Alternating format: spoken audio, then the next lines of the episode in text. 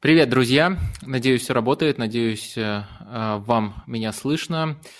Э, вы, наверное, соскучились, давно не было стримов. Стас, теперь нормально, давайте я поприветствую. Привет, мы сегодня будем МНФ про Испанию записывать. Привет, привет. А, да, в общем, а, по техническим причинам не буду вас сильно ими грузить, а, мы только в записи выложим это на Ютубе, а пока вот пообщаемся с теми, кто есть тут непосредственно в Телеграме. Ну и, конечно, обсудим горячие темы, связанные с испанским футболом. И самое первое, наверное, как обычно, это попросить всех, нужно подписаться на, на канал Стаса, который представлен, на, на все ссылки, которые представлены в описании. Ну, это для тех, кто в Ютубе слушает.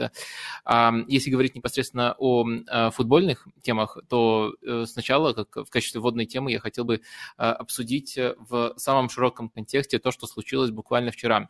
Сборная Испании, никому не нужный матч против Грузии, когда уже все решено для сборной Испании. Делафуэнта выпускает Гави, Гави получает э, травму. Сегодня выясняется, что это кресты. И у меня вообще один вопрос. А, Делфен-то вообще как? Он, он, он идиот? Ты можешь как-то его оправдать? Судя по посту у тебя в Телеграм-канале, на который надо подписаться, э, ты можешь. Да, так э, получилось, при том, что, если честно, я не фанат Делафуэнта, это там, я не особо, не питаю особой какой-то большой симпатии к этому специалисту, ни по его карьерному пути, ни потому, что он а, сейчас делает. Э, со сборной, но я не вижу причин ругаться именно на тренеров. То есть то, что происходит с, с футболистами в целом, это ненормально. И я понимаю все претензии к чиновникам, к FIFA, UEFA и так далее. Но это вопрос более глобальный, чем то, что делают тренеры сборных. Потому что мне не совсем понятно, почему у тренеров сборных у нас получаются какие-то очень ущемленные... Я беру сейчас не, не конкретно ситуацию с Гави, а вообще в принципе, да, то есть к ним все время вот эти претензии. Вот поехал игрок в сборную, травмировался, значит, тренер сборной виноват.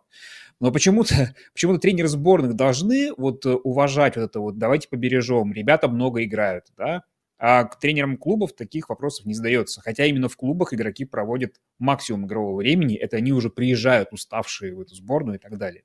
В вопросе с Гави, ну, тут много, может быть, причин, зачем ему нужен был Гави, при том, что он поменял 9 а, игроков стартового состава между матчами.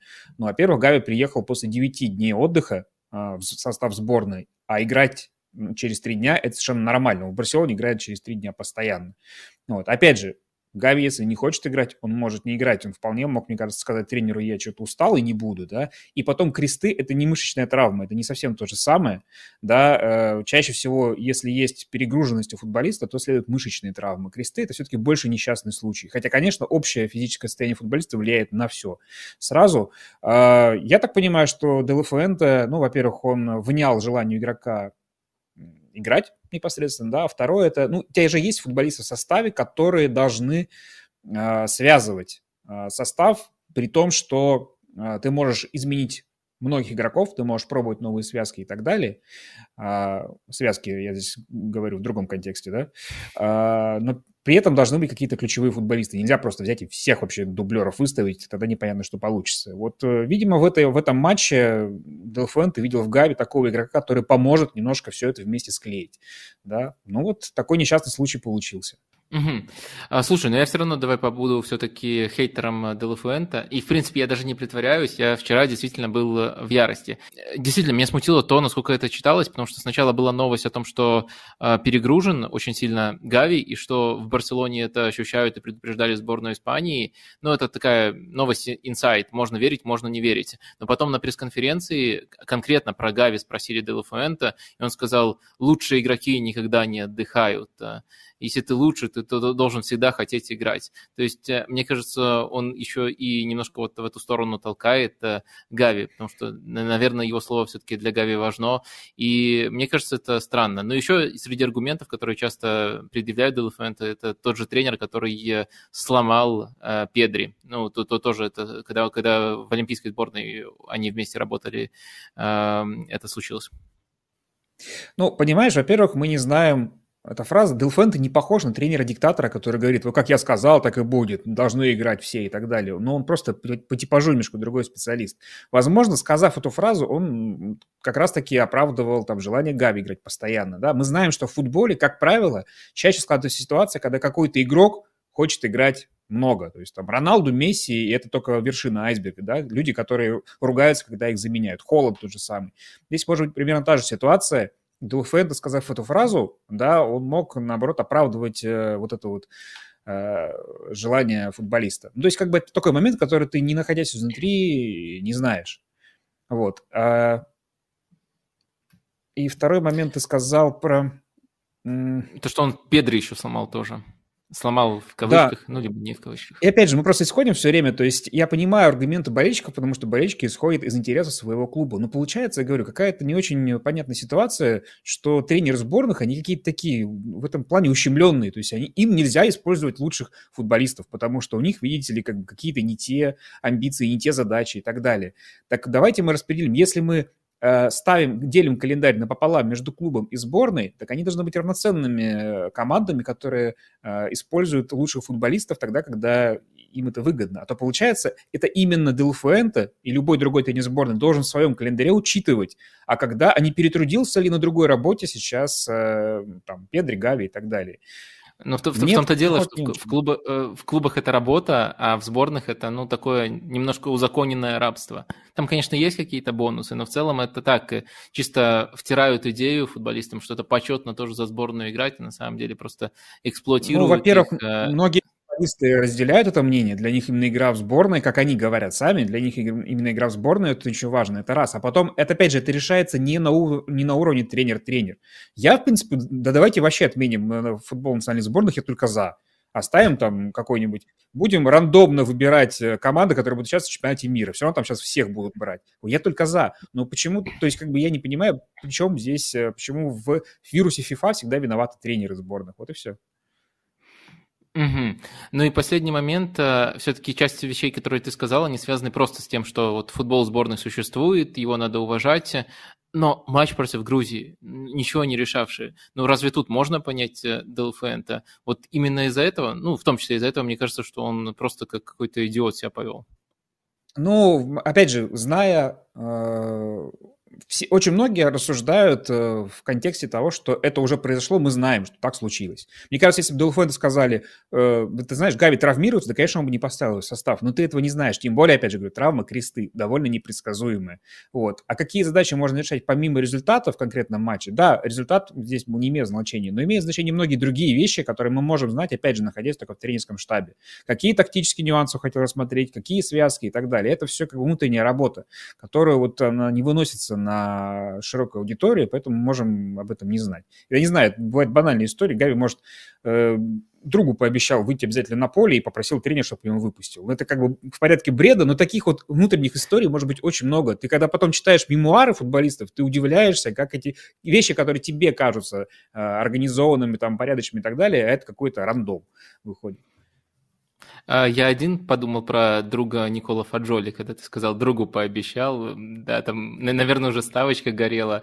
А, ну, не знаю, мне кажется, что, с одной стороны, аргументация понятна, с другой стороны, все-таки у меня были флешбеки того, что случилось с Букая Сака. Ну, вот тоже, вот э, совокупность факторов, наверное, не что-то одно, но совокупность факторов подводит к тому, что это читалось, читалось и случилось. Ну, то есть, понятное дело, это могло случиться в какой-нибудь иной раз, но когда Э, вот так э, абсолютно всегда, даже когда это незначимый матч э, футболиста переиспользуют, слишком сильно используют, мне кажется, это, с одной стороны, и несчастный случай, а с другой стороны, и неизбежность. Наверное, это вопрос, с какого ракурса посмотреть. Я думаю, можно переходить постепенно к нашей первой полноценной теме, и она тоже связана с травмами. Конкретно мы хотели поговорить про травмы в Реал Мадриде обсудить, кто в них э, виноват и что сейчас эм, Реалу делать. Да, все так. Эм, ну, у мадридского Реала очередные травмы, то есть, получается, у нас Камовинга выбыл, и у нас выбыл Венисиус. Венисиус уже, Венисиус уже второй раз а, за сезон, при этом еще далеко не все здоровы даже из тех, кто не выбыл там на весь сезон, да, как э, Куртуа, как Милитао, ну, практически на весь сезон. И у Анчелотти скамейка сокращается стремительно вообще. И если прямо сейчас мы можем еще найти варианты для игры основы, то вот дальше возникает вопрос, а если с этим что-то случится, кого там дальше-то уже брать на самом деле? А, прямо сейчас понятно, что есть еще замены по позиции. Очень забавно, знаешь, когда сезон начинался, я думал, ну хорошо, вот у нас а, есть вот эта старая гвардия Кросс э, да, в центре поля, ну, вот если что, им на подмену еще есть э, Чуамени и Камавинга. Но получилась парадоксальная ситуация, что молодые, более здоровые, по идее, футболисты вышли из строя, да, а вот вечные у нас Кросс и Модрич теперь являются игроками незаменимыми абсолютно. Но, видимо, они вместе с Вальверде будут э, играть в центре поля. Это если сохранять структуру с э, Беллингемом на условной позиции там 80, восьмерки, десятки, как угодно, да. И впереди получается не очень, на самом деле, оптимальная пара Родригу Хаселу. К ним обоим есть вопросы. И мне кажется, даже вот именно в этом сочетании а, Родриго и Хаселу, мне не кажется, эта связка оптимальной. Но в последнем матче перед э, сборными, да, Анчелоти ставил 4-4-2 э, без Беллингема, где уже а, у нас играл, например, Брейм Диас он играл на фланге, есть тут там тот же самый Лукас Васкес, например, да, то есть как бы можно тактически перестроить игру, если, опять же, вот Анчелоти захочет дать Беллингому немножко отдохнуть. Но вот дальше, то есть как бы вот, допустим, э, кого убирать в случае, вернее, кого выпускать в случае еще каких-то повреждений. У нас остаются там э, Сибальес, я не знаю, в каком сейчас состоянии, э, Ника Пас, молодой, то есть это уже такой барселонский способ заменять кого-либо, да, через 19-летних футболистов. И, собственно, все. Угу. Но сейчас, конечно, очень много зависит от того, когда именно там Биллингем со своим плечом вернется. Но потому что если, если вернется, то тогда все более-менее складывается, но уже на тоненького, поскольку замен нет, э, замен толковых нету. Но вот если рассчитывать на то, что и Венисиус, и Беллингем в первых матчах после сборных э, не сыграют, то каким, каким ты видишь э, сочетание вообще полузащиты и нападения, если называть конкретные фамилии? Ну, вот это ближе к тому варианту, который э, Анчелотти играл в последнем матче. То есть, видимо, Вальверде сыграет справа, э, Модрич Кросс в центре и слева Брайм Диас. Впереди Родриго и Хасел. Угу. А, ну, да, э, если Анчелоти любой ценой хочет сохранить э, текущую схему, ну, понятное дело, там слева при обороне играет Диас, а в атаке он может даже подменять местами э, непосредственно Беллингема, вот в этих зонах, в которых он открывается, то, наверное, такой вариант остается. Но все-таки Хаселу и Венисиус, мне кажется, слишком разные типажи. И вот против Валенсии очень хорошо они именно на пространстве играли. Венисиусу и Родриго было очень удобно. Так что мне кажется, что у Реала, э, хотя формально состав набирается, даже без юниоров набирается, у Реала могут на этом этапе все-таки э, трудности э, возникнуть. А если рассматривать все-таки ситуацию, в которой Анчелотти скажет, э, что да, безусловно, я, силь, я сильно старался сохранить вот эту вот схему стартовую, но сейчас в этом нет смысла из-за из большого количества травм. Как ты смотришь на вариант, при котором 4-3-3, ну, по сути, классический для Реала, Э, на э, правом фланге выходит Диас, он там играл, он э, неплохо владеет этой позицией. На левом Родриго, который подменяет Венисиуса, и Хаселу как нападающий. Бензема подменяет. Это, не знаю, фильм «Дублеры» какой-то прям получается у нас. Все друг друга подменяют. Нет, в принципе, вариант рабочий. Я не, не знаю, насколько Анчелотти сейчас захочет тактически ну, это даже не назвать экспериментом, конечно, такой откаткой к определенным подзабытым немножко вариантам. Но это получается такая очень плохая копия когда-то работавшей модели, да. Э, не лучше ли будет для него использовать то, что в наработанном системном ключе более понятно нынешнему составу, просто меняя исполнителей, да, то есть э, мы в любом случае меняем исполнителей, так мы хотя бы сохраняем структуру. Но, в принципе, то есть я не вижу в этом варианте ничего совершенно предосудительного. Угу. А потом ну, материал побеждать будут за счет персонали в любом случае. А, и побеждать будут в любом случае, да? Но в рамках Ла Лиги запросто, да. Мне кажется, проседание по результатам возможно у Реала на этом этапе. Все-таки слишком много и слишком важных футболистов а, одновременно выбывает. И тут невозможно не сформулировать вопрос, тоже он такой немножко будет толкать нас э, в сторону философии, вещей, которые мы не можем знать на 100%, не находясь в команде, все такое. Но все-таки вот по твоим ощущениям, по информации, которую ты в испанских медиа читаешь, э, кто должен считаться главным виновником в травмах Реала? Потому что их действительно очень много, пускай не все непосредственно случаются с игроками, когда они находятся в расположении клуба. Честно говоря, вот из, я поднял статью и в Атлетике тоже определенные там двухгодичной давности, а, и когда я вообще гуглил эти вопросы все, да, с травмами получилось прям стабильно, раз в два года эта тема вылезает и находятся виновные, виновные меняются, ситуация не меняется. Эпидемия травмы у мадридского Реала – это прям хорошая традиция. Ну, то есть сейчас уволили Ника Михича, да, главу медицинского штаба. Пришел, он работал в клубе 6 лет. То есть не сказать, что все эти 6 лет было плохо. При этом были отрезки вот сейчас и в 2021 году, когда было реально плохо. Михич пришел на место Хесуса Ольма. Хесуса Ольма выгнали за то, что было плохо с травмами. Его тоже обвиняли в том, что довел он на мадридский Реал до ручки. При этом, может быть, ты помнишь еще историю с физиотерапевтами. То есть Зидан, когда два раза приходил, у него был э, Антонио Пинтус и был Грегори, Григори Дюпон. Да? И опять же, периодически общественность спрашивала, а что это у них за методика такая, из-за которых у футболистов постоянно мышечные травмы. Нам их рекламировали как замечательных, а в итоге получается, что мы не можем рассчитывать на тех или иных футболистов. Короче, история эта длится довольно долго. В весной 2021 года выходил э, в Твиттере, бурно обсуждался видеоролик, на котором показывали, как там э, Серхио Рамос, э, по-моему, Бензима, они работают в зале, и как-то не так они а, ногами, делают, короче, работу ногами, да, на тренажерах, вот. И там журналисты прям задавались вопросами, ну, ребят, вы это видите? Какие у вас вопросы могут по поводу того, почему у них травмы? Никто так не делает, вот. Короче, я к тому, что вся эта ситуация повторяется постоянно, это немножко напоминает э, историю с, как называется, самоисполняющимся пророчеством. То есть медиа освещает ситуацию, болельщики начинают ее активнее обсуждать, медиа обсуждает то, как обсуждают болельщики, все это крутится как снежный ком, и понятно, что в таком клубе, как Мадридский Реал, который участвует во всех соревнованиях, борется за них практически до конца, ни у кого из э, клубов из года в год стабильно нет таких э, далеких походов за Лигу чемпионов. Ну вот не было их вот предыдущие годы, да. При этом э, везде максимальная выкладка, поэтому просто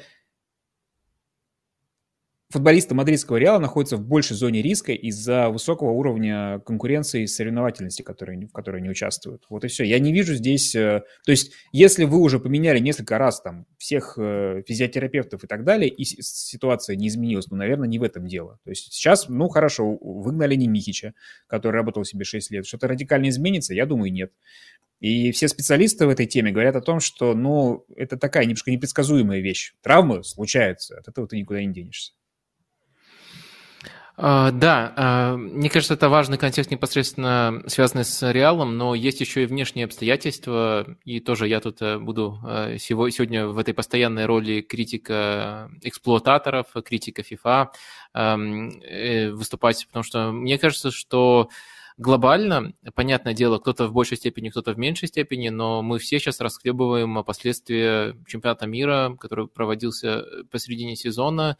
И э, сейчас в чем фишка, в чем, э, в чем важность момента? В том, что мы постепенно уже можем в цифрах некоторые вещи прощупать, как это отразилось, поскольку начинают появляться, начинают появляться данные, начинают, начинают делать э, исследования, связанные именно с тем, насколько, э, во-первых, на дистанции прошлого сезона, после чемпионата мира возросло количество травм, и насколько в этом сезоне, э, вот из-за такого аномального графика, которого вынуждены уже, ну, по сути, второй год подряд придерживаться футболисты, насколько количество травм отличается от стандартных месяцев в другие сезоны, когда когда у них не было такой накопленной нагрузки.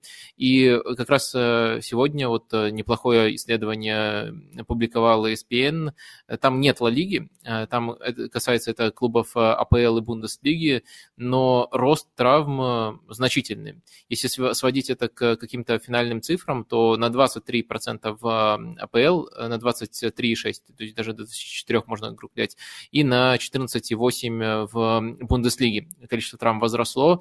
Э, это, мне кажется, не похоже на случайные колебания от сезона к сезону. Это, мне кажется, напрямую связано вот с, тем, с теми аномальными условиями, главное из которых, э, наверное, аномальные условия вообще э, тянутся с ковидного сезона, так или иначе, меньше, чем привыкли футболисты отдыхают.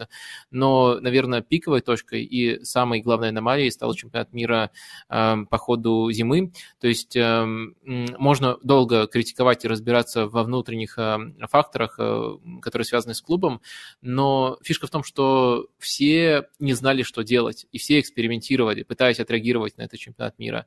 И у кого-то просто лучше зашел, зашел эксперимент, у кого-то хуже зашел эксперимент. Э, ну и плюс еще удача, неудача. Мне кажется, вот э, все это огромный ком, который мы постарались, если не разложить, то сформулировать.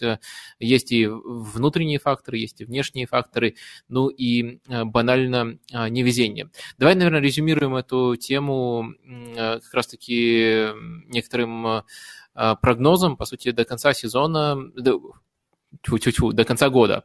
Реал будет без э, ряда лидеров обходиться, точно не сыграют уже Камовинга, по-моему, у Венисиуса тоже проблема, которая его до конца года делает недоступным. И как ты думаешь, в, каком, в какой позиции Реал подойдет к окончанию года? обойдут Жирону, либо скатятся где-то к там, четвертому месту. Насколько хорошо они пройдут именно вот эту проблемную дистанцию? А, ну, ты знаешь, мне кажется, что к, если мы говорим к отрезку Нового года, то как раз-таки они будут где-то поровну с Жироной, если можно делать такой прогноз по очкам, потому что у Жирона сейчас будет э, серьезный календарь. Ну, мы с тобой попозже его, наверное, еще обсудим, да. Ну вот. А для мадридского Реала, опять, тут, тут все зависит от того, э, будут ли еще повреждения. То есть прямо сейчас состав, который мы с тобой чуть раньше нарисовали, он, в принципе, достаточно для того, чтобы решать э, локальные задачи, чтобы решать задачи уровня чемпионата Испании и ближайших соперников. Поскольку, насколько я помню, там критического расписания не будет. Да, и, в принципе, для топ-клубов вообще всегда я могу важно... Назвать, если нужно. Давай, давай. Эм, до Нового года сначала Кадис на выезде, потом э, Гранада дома, потом э, Бетис на выезде, Вильяреал дома и Алавес э, на выезде. Ну да, действительно, выездные матчи не очень трудные. Дома команды посильнее. Но только с Бетисом, наверное, трудно. Ну, с Бетисом трудно, но Бетис такой, он тоже излишне творческий. Сейчас у них еще вернется же... Господи, вылетел из головы. Лидер их долго травмировался. Фикир? Фикир, Фикир, и у них нужно будет ставить как-то вместе Иска и Фикира, что из этого, как из-за этого пользуется структура игры, не очень понятно, да. Вот, поэтому мне кажется, что мадридский Реал нормально. Для топ-клуба всегда важно, чтобы к февралю, к возвращению Лиги Чемпионов, началу плей-офф, да, вот этого этапа, у тебя уже все было более-менее в порядке. Эти месяцы можно более-менее пережить. Сейчас будет какой-нибудь суперкубок Испании, да, Саудовской Аравии. Ну, кстати, к вопросу, да, о том, куда еще уходят э, силы игроков. Вот, э, ты правильно заметил, я еще хотел это сказать по поводу того, что весь цикл э, последних лет, он очень ломанный такой в плане физи- физической подготовки футболистов, начиная от коронавируса, когда несколько месяцев футболисты там сначала дома сидели, да, потом все это ломалось, потом чемпионат мира, то есть в последнее время э, весь ритм подготовки, он сильно изменился, он отличается от того, что было раньше, и плюс происходит же, в принципе, изменение как в футболе как таковом, то есть у нас сейчас, ну, не знаю, это может быть мое такое впечатление просто, стало гораздо гораздо более прессингующих команд, а, футболисты, как мне кажется, в целом затрачивают больше физических усилий. Там не то, что бегают именно больше, да, но не затрачивают больше физических усилий во время матча. Интенсивность повысилась, чем раньше. Это тоже все влияет на здоровье, потому что организм человека сильно не эволюционировал за эти там 5-6 лет, которые могли повлиять на а, развитие тактической, тактической части футбола. А мне кажется, это немножко балансирующие процессы, потому что, может, организм-то и не изменился, но медицина спортивная развивается, и, конечно, если взять особенно дистанцию даже там 15 лет, то скорость, интенсивность, все это возросло, и прессингующих команд становится больше. Но в то же время возможности, как футболисты, во-первых, и их профессионализм, и возможности, как, как они могут за собой следить, они тоже постоянно улучшаются. И э, у меня вот ощущение, что как-то эти процессы друг друга балансируют. Э, но в отдельных случаях это позволяет играть очень-очень долго, что мы видим на примере и Криштиану, и Месси. Э, я думаю, это все-таки не совпадение. Ну что, мы косвенно уже упомянули Жирону. Э, давай э, поговорим о них подробнее, давай поговорим о них снова, но уже совершенно в другом контексте. Э, в первый раз у нас, напомню слушателям, был контекст. Вот это такая гик-команда, которая хорошо стартовала, за которой мы вам рекомендуем следить. Если вам нравятся необычные фишки в футболе, если вы знаете такое слово, как build-up и так далее, и так далее. Сейчас Жирона у нас выступает совершенно в другой роли. Сейчас вопрос формулируется примерно так. Жирона – это новый Лестер? Вот как бы ты ответил на этот вопрос? Лестер только не в том чемпионате. Э, не в тот чемпионат попали в плане амбиций, но в целом я, во-первых, э, поднял статистику за, с 21 века да, в Ла Лиге, кто к 13 туру из команд, не входящих в топ-3 нынешний, да, то есть не Реал, не Барселона, не Атлетика, кто настолько высоко забирался. А, вообще никто. Ну, то есть мы знаем, что бывает старт, там с календарем повезло, и команда по итогам пяти туров возглавляет какой-нибудь середняк. Такое бывало, да, но 13 туров это уже серьезная дистанция, это почти весь первый круг. Ну, ладно, не почти, но довольно внушительная, да.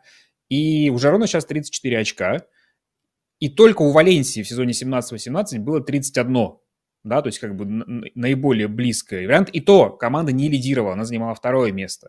Вот. А так нужно отмотать, наверное, вплоть до Реала Соседада в сезоне 2002-2003, когда они э, с 29 очками вели в чемпионате вот по итогу 13 туров. И как бы, Алды помнят в чате, да, что тот Соседат э, э, мадридский Реал напрягал до самого конца и проиграл ему там буквально, по-моему, в пару очков – занял второе место. Вот. Я не думаю, что, опять же, скептик многолетний говорит во мне, что вряд ли можно говорить о том, что Жирона э, удержится в чемпионской гонке так долго, хотя очень хотелось бы. Вот. Я болею за любого чемпиона кроме топ-2, и Жирона, конечно, отличный претендент. Просто даже, даже для Барселоны, Реала и Атлетика старт 34 очка после 13 туров – это очень здорово, не говоря уже о такой команде, как Жирона. Вот. И сейчас это хорошая заявка на то, чтобы финишировать в Лиге чемпионов по итогам э, всей кампании, потому что, вот опять же, из всех тех вариантов, которые я выбирал, ну, практически все команды завершили сезон из тех, что стартовали где-то высоко, они все завершили сезон в Еврокубках, вот, и большая часть из них завершила сезон а, в зоне Лиги Чемпионов. То есть там это варианты Валенсия, Вильяреал свое время стартовали там где-нибудь там 28 очков. У Жерона уже сейчас больше, да, то есть в принципе это очень-очень хороший задел. А, да, вот я тоже немножко в другом контексте поднял статистику. Мне было интересно посмотреть, э, понятное дело, в первую очередь на ожидаемые голы, ожидаемые очки у Жироны. Ну и без этой статистики тоже ощущалось, что в некоторых пограничных матчах они очков э, перебирали. Э, также, конечно, ощущалось то, что это очень открытая в обе стороны команда. И тут, безусловно, отражение в цифрах все эти банальные бытовые наблюдения находят.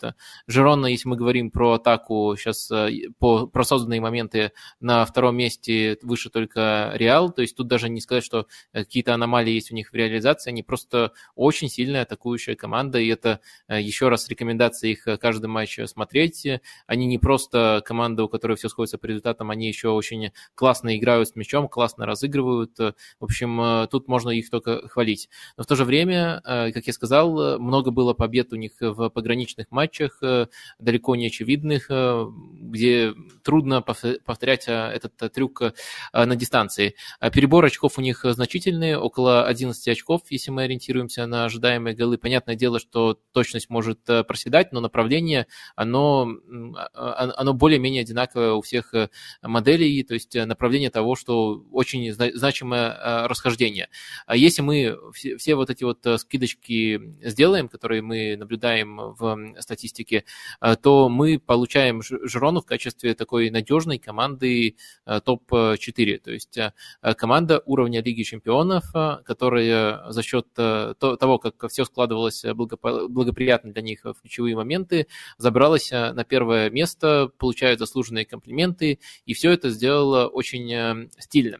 И тут мне было интересно... Вадим, я знаю, что успел да. сделать? Я э, тоже заглянул в XG, в Xpoints и так далее, и подумал, а что если попробовать вот экстраполировать то количество очков, которые они должны сейчас зарабатывать, на оставшиеся, на все оставшиеся туры, да, и получилось, что Жерон должна финишировать, ну, понятно, что так никогда не будет в жизни, да, то есть не бывает такого ровного прям попадания, но в целом Жерона тогда финиширует э, на четвертом месте с 78 очками, э, а у, э, у Атлетика и Барселоны будет 79. Ой, у Атлетика и Мадридского Реала будет 79. То есть все равно вот должны интригу держать прямо до последнего в плане своего итогового места. А если... Но это же ведь еще не учитывает те травмы, которые есть в Мадридском Реале в Барселоне. Так что все вообще может быть прям супер интересно.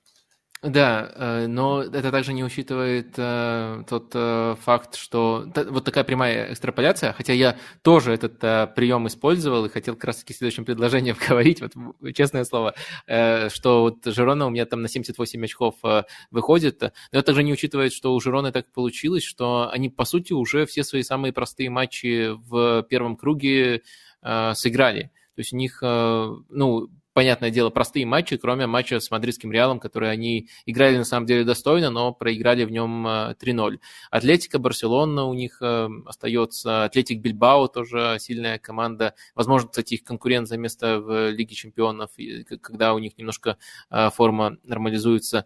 В общем, концовочка первого круга у Жироны намного труднее, а там все-таки прямая экстраполяция, она учитывает, как будто вот весь календарь будет таким же, как в этих 13 турах. То есть 13 туров конечно, не, не, не, нельзя пройти на, на, на чистом фарсе, но календарь тоже э, значительно способствовал. Поэтому, мне кажется, это, вот этот фактор еще может сыграть против э, Жирона. 78 очков э, – это действительно планка, от которой можно отталкиваться при прочих равных.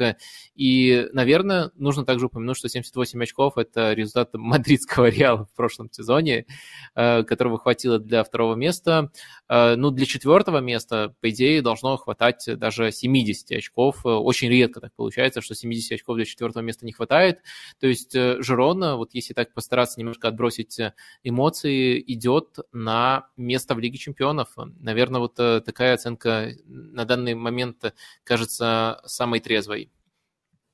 Ну да, у нее календарь получается, что мы как раз-таки ставим вот эту точку Нового года, да, мы обсуждали в контексте мадридского Реала. У Жерона, получается, будет до Нового года сейчас 10 декабря а, матч с Барселоной на выезде, потом с Бетисом на выезде 21-го, и год для них, для них начнется с матча против Атлетика домашнего, то есть вот сразу три таких серьезных а, проверки. Но зато у нас еще одна скрытая интрига появляется в этом сезоне, опять же, в контексте новостей про того же Гави. Какая команда из Каталонии будет лучше в этом сезоне? Да, да, это, это, это действительно э, интригует. Слушай, а если пытаться угадать, это уже действительно мы уходим на территорию гадания, э, до какого примерно момента Жирона будет держаться в чемпионской, год, э, в чемпионской гонке? Ну, совсем, совсем такие условные точки. До самого конца, до начала весны, до начала Нового года. Ну, я думаю, что даже с учетом вот этих сложных матчей совсем она не выпадет из вопроса чемпионской гонки. Опять же, вот все эти факторы травм э, в топ-клубах, они немножко обостряют ситуацию. И плюс Атлетика же еще будет отставать просто из-за того, что у них матч пока не сыгран, да. А потом еще у нас, э, ну, по-моему, традиционно должны немножко потерять э, в матчах э, топ-клуба из-за Суперкубка Испании если мне не, не готов утверждать это, но как-то как такое было, да, что это немножко ломает тоже весь график. То есть это чисто визуально, опять же, немножко продлится эта вещь. Но я думаю, что если так говорить, то к середине марта станет понятно серьезность амбиций Жироны в плане чемпионской гонки. И я думаю, что, ну вот, опять же, если подходить рационально и скептически, то в середине марта уже будет вопрос о том, что э, Жирона будет бороться только за место в Лиге чемпионов. Угу. Давай к следующему вопросу перейдем. Э, вопрос для меня очень э, трудный, поэтому, как, как часто бывает, просто подставлю тебя и попрошу тебя первым ответить. А кто из футболистов Жироны тебе нравится особенно? Ну, чтобы не перечислять весь состав стартовый, а вот выделить, ну, максимум трех футболистов. О ком бы ты вот хотел бы подробнее рассказать, кого выделить хотел бы? Ну, подробнее, наверное, хотел сказать только о двух. Это Алейш Гарсия и Савио. Вот. Э, их объединяет одна вещь, но вообще это то, что характеризует Жирону, это то, что это так или иначе люди, которые либо прошли, либо до сих пор находятся в системе City Football Group, да, потому что Алейш Гарсия в свое время был как талант выцеплен из э, Манчестер Сити, и он пошел, сейчас ему 26 лет, и это впервые он э, как бы выходит на серьезный уровень. То есть его из сборной пригласили совсем недавно. Да, и вообще он выглядит как такой классический э, испанский полузащитник центральный, которых, которых мы любили, да, которые были практически в каждой команде в Ла Лиге, там буквально, не знаю, лет 7-10 назад. Э, он ходил по арендам, ходил, и, честно говоря, казалось, что вот это будет один из тех талантов, которые затеряются, потеряются в этих арендах, но вот э, в Жерону он пришел, когда она еще была в Сегунде, если мне память не отшибает, вот, и с ней прошел, и сейчас становится лидером, да, то есть как бы более, это один из самых вовлеченных вообще диспетчеров в, во всем испанском футболе, при том, что Жерона вообще славится футболистами, которые, то есть э, в топ-10 э, игроков, которые дают больше всего передач за матч, во, всей, во всем чемпионате Испании сразу три представителя Жерона есть, да, то есть у них есть такие центры силы прямо. Но Олеж Гарсия из них главный, вот, он, по-моему, из э, полевых игроков, которые играют выше линии обороны, он самый вообще, самый диспетчерский диспетчер, вот, ну и вообще, в принципе, он э, хорош практически по всем показателям, ну и прежде всего пасовым. Олеж Гарсия такой как бы играет в э, классическом стиле для архетипа испанского полузащитника, чем меня очень привлекает. А, а Савио – это молодой парень, 19-летний а, бразилец, который принадлежит Труа до сих пор, он в аренде играет сейчас в Жероне, а Труа – это City Football Group, да, то есть как бы вот такой вот, это чисто вот как я в менеджер играл футбольный, вот тоже распределял себе, берешь четыре команды в разных чемпионатах и потом вот по арендам раскидываешь. Вот City Football Group играет именно а, в это. Савио очень бодрый, один из самых финтящих сейчас футболистов э, Ла Лиги. Мы, по-моему, когда каждый сезон с тобой о чем-то говорим, мы почему-то в Испании выделяем именно футболистов, которые смело идут в обводку. Вот, какая-то есть э, ностальгия по игрокам, которым которые могут играть один в один. И у него очень хорошая статистика, при том, что он как бы ну, не на первых э, ролях в чемпионате, у него 4 плюс 4 голы плюс ассисты. Вот, очень-очень бодрый. Я думаю, что, конечно, мне бы хотелось, чтобы он в Жероне остался там на уровне постоянно футболиста, но я думаю, что его отправят куда-то повыше. Кто его знает, может, и Гвардиола на него посмотрит сейчас скоро. А, слушай, с одной стороны, я, во-первых, полностью согласен э, с теми, о ком ты говоришь, э, но, с одной стороны, мы так упоминаем, что они имеют связь к сети футбол группы, с другой стороны, даже в масштабах вот такой большой конторы они выглядят э, немножко несостоявшимися, не доказавшими чего-либо до Жироны, но такими отказниками, которые вот сейчас, в том числе, может быть, из-за сформировавшейся злости, начинают себя в полной мере проявлять. Потому что если посмотреть, э, то Э, Гарси, я абсолютно согласен, э, что это вот прямо ключевой ход э, в трансформации Жироны. Ушел Ромео, и Жирона ему не покупала прямую замену. Жирона просто сделала опорником, разыгрывающим футболиста, который по складу более заточен на атаку. Но сейчас, по сути, от этого выиграли все. Он ведет игру из глубины, это дает больше опций, и в, в, в этих раскрытых рисунках матча Жирона оказывается чаще командой, которая забивает это а, больше соперника. То есть это было и очень смело, и в то же время это, это было еще э, тактически эффективно для стиля, в котором играет э, Жерона. Но если посмотреть его карьеру, то э, он был там не только в Манчестер Сити до этого в Вильяреале, но он успел съездить в Бельгию, в Мускрон. Он поиграл, по-моему, даже не в аренде, а просто поиграл какое-то время за Динамо Бухарест. А, и там даже успеха не добился. Он был частью того Эйбара, который э, вылетел и не был основным там, но, понятное дело, абсолютно другой стиль. И вот сейчас э, в Жироне, не только в этом сезоне, но в этом сезоне особенно, он по-настоящему себя обретает. Савио, конечно, моложе, у него такой коллекции неудач не, набралось, но тоже э, стоит признать, что, например, он ездил в ПСВ в аренду, Э, не так давно, и там его сослали во вторую команду, поскольку не видели, как его можно встроить. А вот Митчелл взял и всех их э, реализовал. Все, всех их, я говорю, потому что есть еще такие футболисты тоже с опытом отказов э, в разных проектах, и вот сейчас они себя в полной степени реализуют.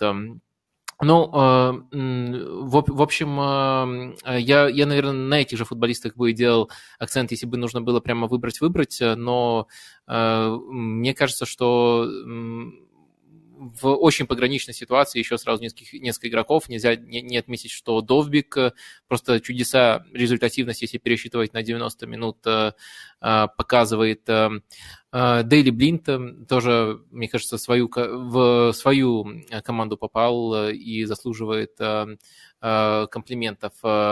На правом фланге, на самом деле, тяжеловато выделить кого-то одного, там все работают в комплексе, и Мартин, и Цыганков постоянно меняются позициями, еще Ян Хиллерера там периодически мелькают. Но я, в общем, скатываюсь в это а, обсуждение всех. Вот чтобы не обсуждать всех, я, наверное, выделю одного футболиста еще, вот прямо с отдельным акцентом, и постараюсь э, объяснить, э, почему. Э, мой выбор пал на него. Это тоже, кстати, э, человек, который в эту группу отказников входит, э, воспитанник мадридского Реала Мигель Гутьеррес. Дело в том, что мне он кажется самым интересным вообще игроком, может быть, в Испании, может быть, в Европе. Просто потому, что у него очень необычная роль. Ну, то есть мы уже давно привыкли, это даже, наверное, стало слишком модным, что вот почти у каждой такой современной команды стильной есть ложный фулбэк. И вот Мигель Гутьеррес – это человек, который выводит понятие ложного фулбэка на новый уровень. А, он а, стартует, если мы говорим при обороне, при, при обороне Жирона 4-4-2 играет, а дальше там уже начинается с мячом а, такое структурированное безумие. И, в общем, при обороне он, конечно, левый защитник. Но в атаке он может занимать э, самые разные э, позиции. То есть он может э, просто ложного фулбэка играть и располагаться рядом с Алейшем Гарсией. Он может идти выше и располагаться как восьмерка-десятка. Такие матчи тоже были. Ну вот э, окончательно я понял, что нужно нам э, о нем отдельно поговорить э, в матче против Райо Валикана. Там он стартовал, понятное дело, как левый защитник, а в атаке становился вторым нападающим. Вот правда, я там прямо себе нарезал по тайм-кодам э, очень много эпизодов, э, где он располагается вот э, четко на одной линии с Довбиком. Еще прям пользуется тем, что соперники считают Довбика очень опасным, и справедливо считают, и на него там может по два защитника стягиваться, а Гутьереса э, оставляют свободным. Причем интересно, что Франциско, тренер Райо, еще представил Иси Паласона персонально Гутьересу, и Паласон сначала играл-играл с ним, а потом, когда Гутьерес становился становился вообще вторым нападающим, он немножко офигевал. Что делать в такой ситуации? Идти с ним до упора, либо что-то другое делать. И в итоге очень много было эпизодов, где он просто терял Гутьерреса, там у него, по-моему, два явных момента было у Мигеля Гутьерреса. Еще один момент, когда он просто не успел побить. Ну, он оказался в нужной позиции, но не хватило навыков нападающего ему. А вот действительно приходится иногда даже нападающему его играть. То есть эм, это такой э, не свободный художник, а просто свободный игрок. Я бы даже сказал, что какая-то свободная тактическая опция. То есть э, Митчелл может в разных матчах его абсолютно э, по-разному использовать. Вот, наверное, я бы, я бы отдельно его выделил. А, давай перед тем, как перейдем к нашей следующей теме, я просто тебя спрошу, насколько безумной выглядит а, эта теория, либо видишь что-то рациональное звено? Да нет, она не выглядит э, безумной. Мне вообще нравится, когда неочевидных э, персонажей выдвигают на передний план тем более защиты, но тут же ты понимаешь, что это игрок из фабрики по созданию э, интересных левых латералей, да, потому что Гутьеррес, он воспитанник мадридского Реала, и по сути, то есть как бы он э, сколько наклепал мадридский Реал для чемпионата таких игроков. Фран Гарсия, как раз-таки в Раю Валикана э, левый фланг утюжил. Вот. И, в принципе, Паласон мог бы немножко и поувереннее играть против э, Гутьерреса, потому что у него на тренировках, я думаю, что он знал, на что способен э, Фран Гарсия. И теперь Гутьеррес, да, то есть это игроки, которых разделило в Ла Фабрике там немножко совсем лет.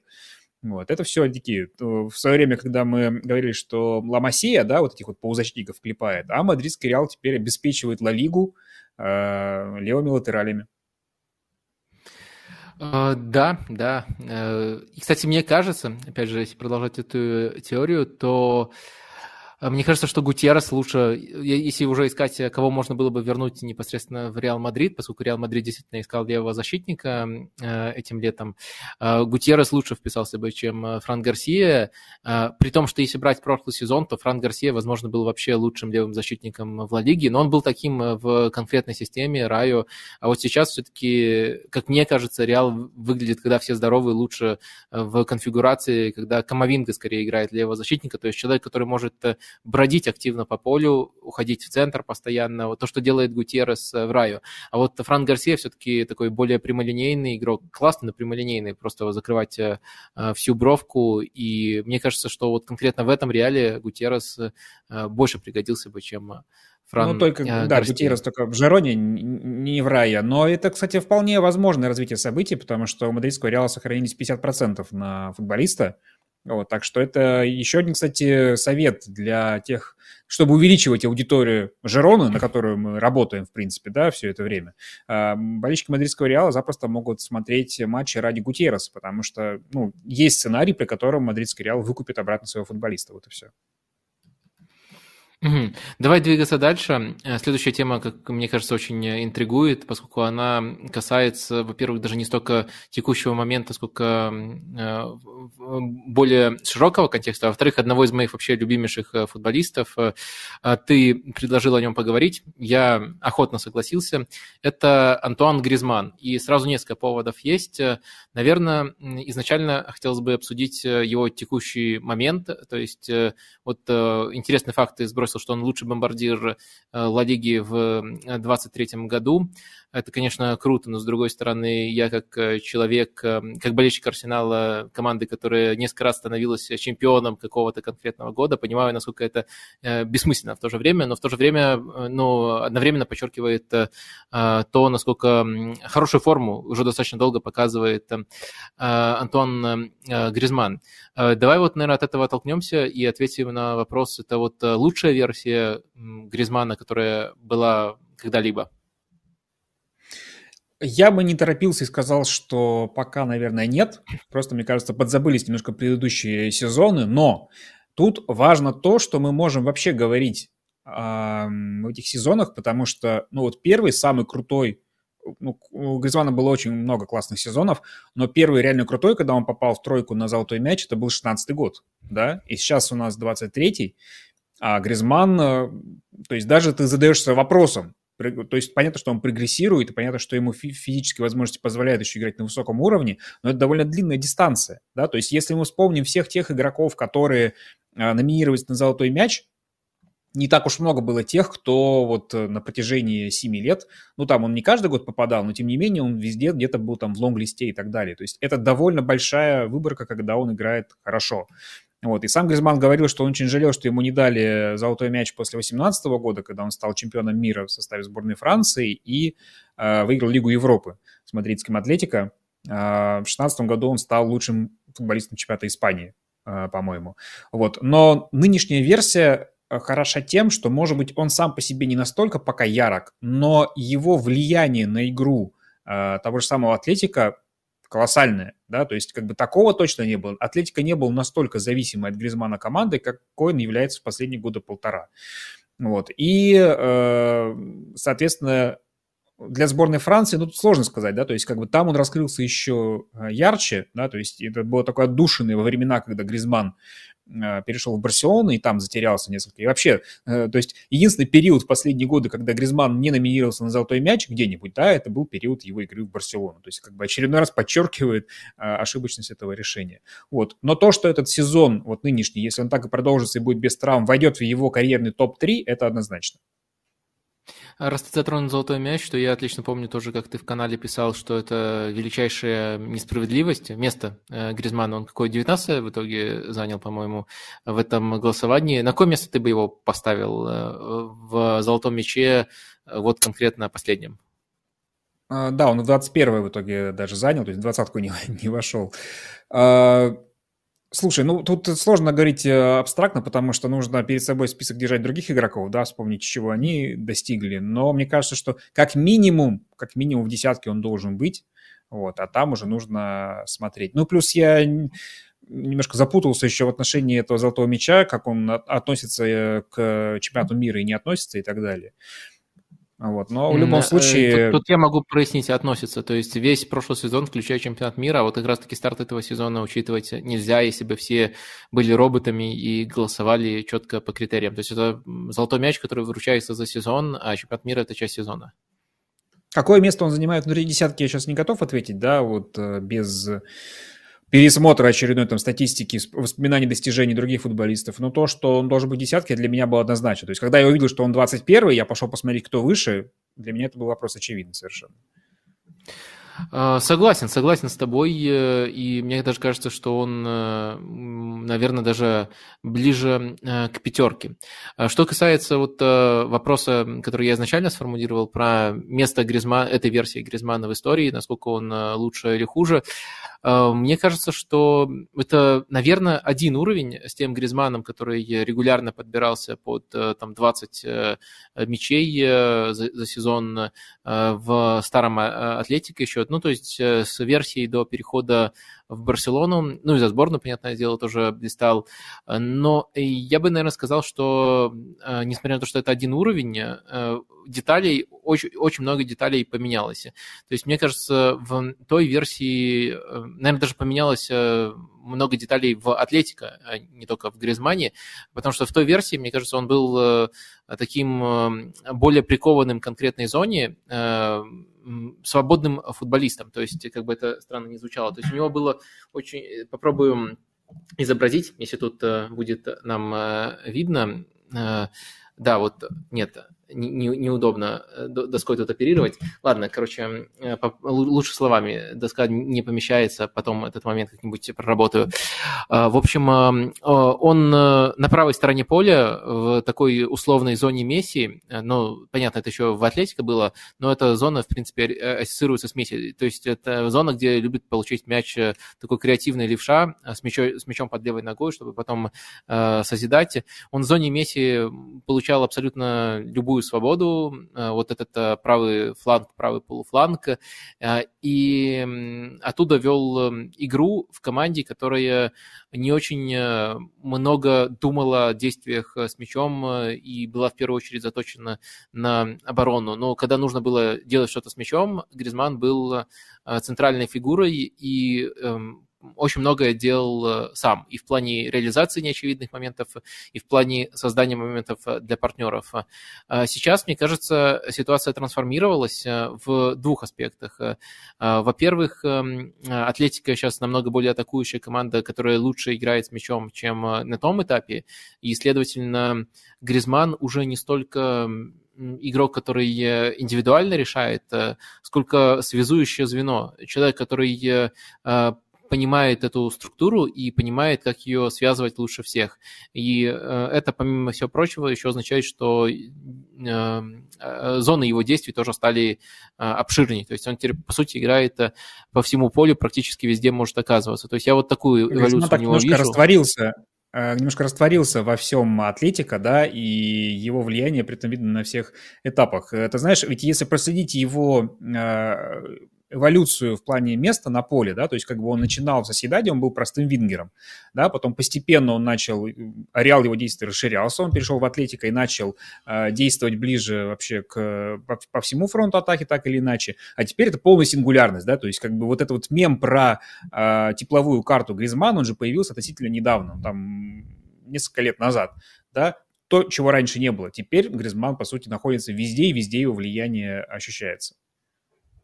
Mm-hmm. Uh, Ты еще сказал, что хотел какую-то конкретную цитату Симеона про Гризмана обсудить, и э, в, в тот момент не сказал, какую. Вот я начал гуглить, что за последнее время говорил Симеон э, про э, Гризмана, и там прямо очень много и очень ярких комплиментов. Он называл Гризмана отправной точкой всей команде, команды. Он говорил, когда Гризман играет хорошо, вся наша команда выходит на другой уровень. В общем, комплименты на любой вкус. Просто вбивайте Симеона, Гризман, можно какое-нибудь слово типа «хвалит» еще добавите, и получите очень много самых эм, ярких изречений. Но ты, наверное, что-то конкретное имел в виду. Давай обсудим. Во-первых, расскажи сначала, что, что, что такого Симеона сказал про Гризмана в последнее время? Э, ну, частично ты, да, пересказал э, то, что в целом э, я подразумевал. Но вообще мне понравился этот момент. Я всем рекомендую, во-первых, телеграм-канал Фуэнте де Нептуна, да, по Атлетико Мадрид. Там как раз-таки все, что выходит про Атлетико, можно найти там, и там как раз-таки вы можете нагуглить про Гризмана, чтобы не бегать по всему интернету. Мне понравилось обсуждение Симеоне говорил вот этот вопрос о том, как Гризман покидал клуб, а потом в него возвращался, да, и вот это абсолютное доверие, которое тренер к игроку а, выказал, потому что, ну, отреагировать можно было по-разному, да, то есть, по сути, тем более, зная Гризмана, который сначала он снял целый фильм, что он остается, тем самым испортил немножко репутацию среди болельщиков, а потом все-таки ушел, чем испортил ее еще больше, да, во всей этой ситуации Симеона, насколько я могу судить из того, что говорит, во-первых, сам Симеона, да, в этой ситуации, а во-вторых, и Гризман э, подтверждает, вел себя очень дипломатично, с большой любовью к игроку, отпустил его и потом как бы принял. Без всяких там, как знаешь, часто бывает, что читаешь, опять же, мемуары тренера там или футболистов, там морда кирпичом и все, и на 15 лет не разговаривают друг с другом. Вот, не существует такого. Здесь все было полюбовно, и это видно сейчас, то есть, да, как бы в долгосрочной перспективе в итоге все сыграло так, что Гризман, во-первых, приносит огромную пользу Атлетика прямо сейчас, и мы видим, какие теплые отношения у них там после забитых мячей, после э, любого выигранного матча, то есть вот этот уровень доверия между футболистом и тренером, это, конечно, мне кажется, дорогого стоит, и, и то, с какой нежностью Симеона говорит э, о сложном довольно-таки, на самом деле, процессе, да, ухода из родного клуба и возвращения, и Симон говорит, значит, это было для чего-то нужно, да, это все не просто так, это, он не называет это ошибкой футболиста, которую он осознал и вернулся в дом, где его ждали, нет, это все вопрос становления игрока, и главное, чтобы тебе было в этом комфортно. Угу. А, давай попытаемся все-таки оценить э, не в моменте Гризмана, не в текущем сезоне, а в целом его место в истории. Ему уже за 30, по-моему, скоро будет 33, э, то есть более-менее становится а, понятно, как э, сложилась его карьера, что получилось, чего не получил, какими были главные ошибки. А, в общем, на твой взгляд, Гризман переоценен, недооценен, ну и, конечно, затронем тут еще переход в Барселону. Наверное, достаточно очевидно, что это главная ошибка в ее карьере. Ну, при том, что, да, нельзя никогда говорить о том, как могло бы быть. Мы не знаем, как бы сложилась его карьера, останься он в Атлетико, да, и что было в самим Атлетико. Но в целом, конечно, этот переход выглядит э, ошибкой.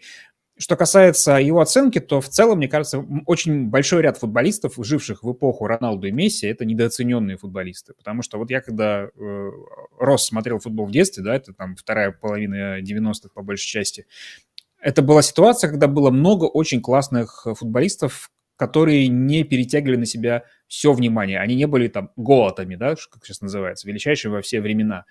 Роналду и Месси, они перетянули на себя все в сравнении с ними все были так или иначе либо ненадолго, там вот, то есть мы э, помним крутой сезон Рибери, мы помним крутой сезон Снайдера, да, Иньеста и Хави заправляли там сборные, но они все равно были в тени этих двух футболистов.